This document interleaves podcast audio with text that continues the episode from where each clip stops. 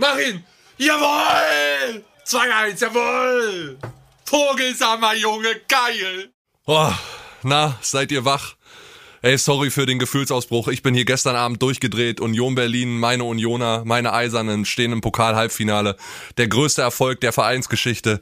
Oh, ich bin super glücklich und happy und äh, mit dem Gefühl gehen wir jetzt in die aktuelle Stammplatzfolge. Wir reden über den D F B-Pokal, wir reden über Erling Haaland, wir reden über einen D A Z N-Reporter, der zu Eintracht Frankfurt wechselt. Alles in der Folge. Mein Name ist Kilian Gaffrey. Stammplatz.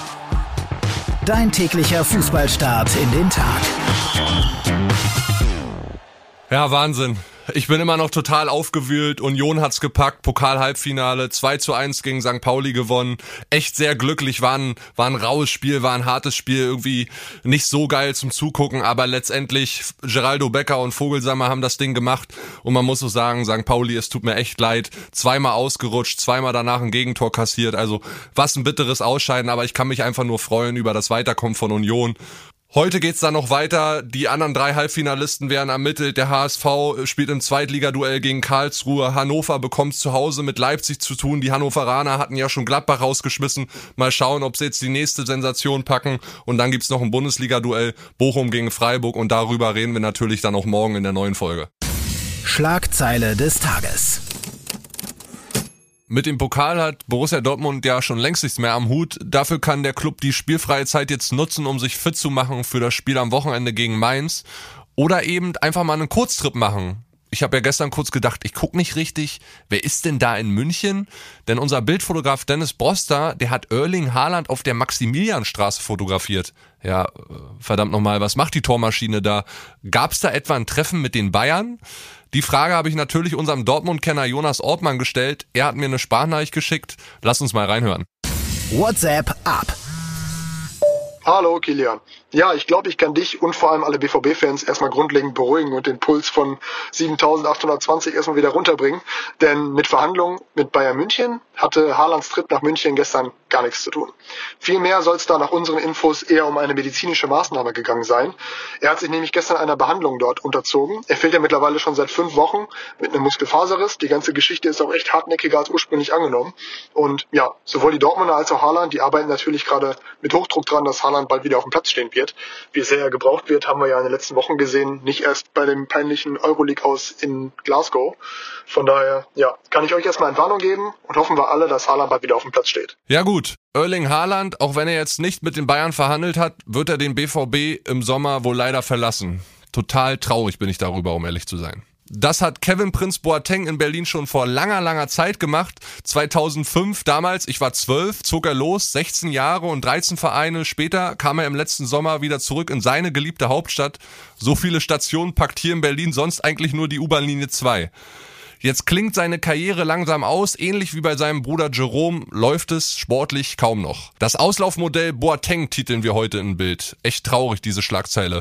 Ich bin mit den beiden in meiner Jugendzeit ja auch irgendwie aufgewachsen. Ich will die sportliche Situation jetzt einmal mit einem Experten besprechen. Das gibt's nur bei Bild. Ja, ihr wisst ja, unsere Reporter sind durch ganz Deutschland verteilt, der eine in Dortmund, der andere in München. Aber die Berliner, die sind auch in der Stadt, wo wir den Podcast aufnehmen. Und deswegen gab's heute keine Anruf-bei-Musik vorher. Denn Paul Gorgas, unser Hertha-Reporter, ist bei mir. Schön, dass du da bist, Paul. Grüß dich. Hi, Kilian. Ja, wie gefällt dir unser Podcast-Raum erstmal? Geht's dir gut? Ja, mir geht's gut. Nee, ist natürlich überragend jetzt hier gleich der erste Reporter zu sein, der das mal kennenlernt. Habt ihr euch schön eingerichtet?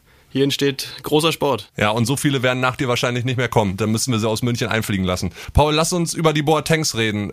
Ganz ehrlich, was läuft denn falsch sportlich gesehen bei Kevin Prince momentan? Ja, das größte Problem bei Kevin Prince Boateng ist in dieser Saison eigentlich, dass er überhaupt nicht spielt. Also ich glaube, man hat sich bei Hertha, das hat Fredi Bobic jetzt zuletzt auch so ein bisschen eingestanden, erhofft, dass er auf viel mehr Spielzeit kommt, dass er einen größeren Einfluss haben kann aufs Team, wenn er auf dem Platz steht.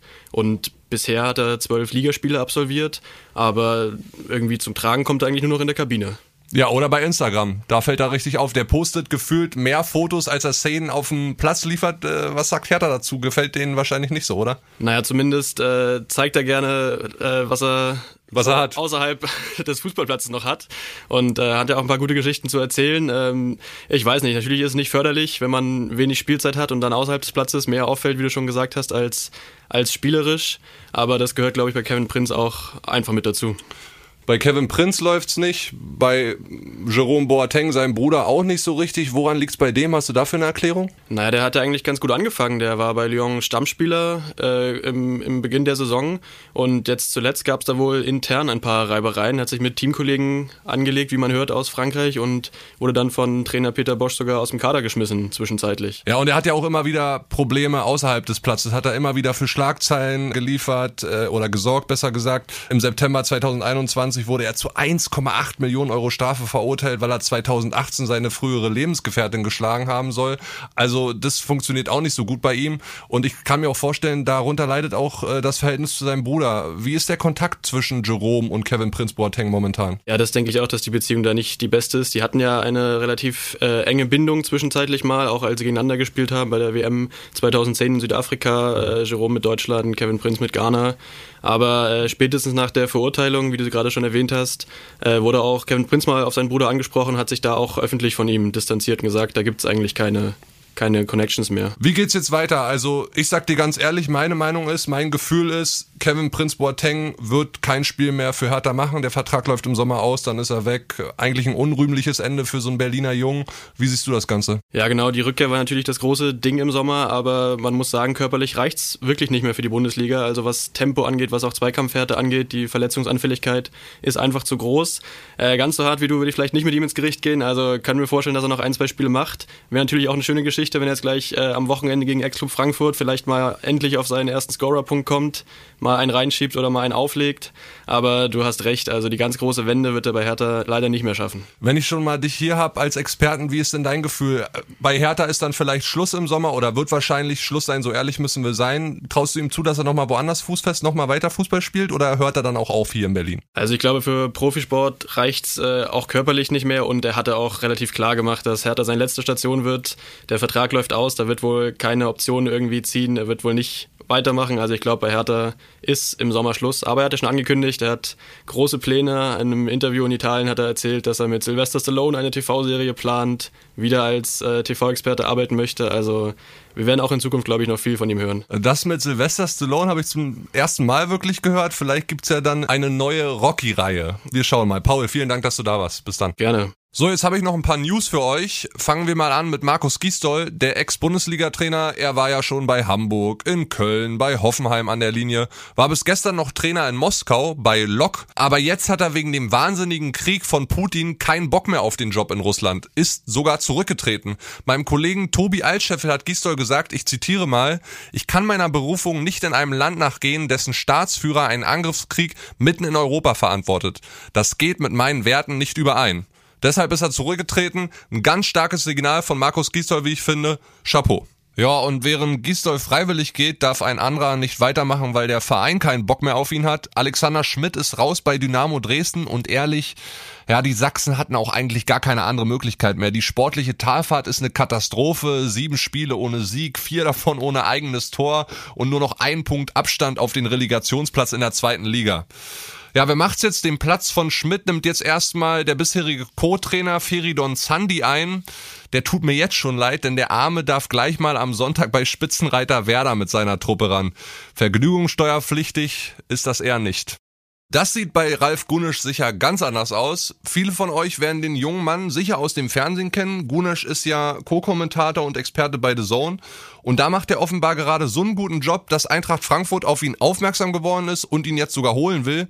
Die Eintracht krempelt ja gerade ordentlich die Jugend um, will richtig was aufbauen. Feier ich ist ein geiler Schachzug.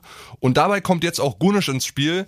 Der soll als eine Art Übergangstrainer, ja Leute, was es nicht alles im Fußball gibt, die Top-Talente mit Einzeltraining und als Mentor an die Profis heranführen. Offen ist jetzt nur noch, ob Gunisch seinen The Zone-Job dafür komplett aufgibt oder einfach nur auf ein paar Einsätze verzichtet. Aufgeben, das machen wir bei Stammplatz natürlich nicht. Die Woche ist noch lang und wir haben immer noch richtig Bock. Vor allen Dingen mein Kollege André Albers, der ist morgen wieder für euch da. Genießt den Pokalabend und Leute, nochmal ganz kurz zum Schluss. Jeder von uns kann momentan den Menschen in der Ukraine helfen, ob es mit Spenden in Form von Kleidung, Geld oder Essen ist. Macht das einfach, ich mach's auch. Bleibt ihr schön gesund. Tschüss, Jan. Stammplatz. Dein täglicher Fußballstart in den Tag.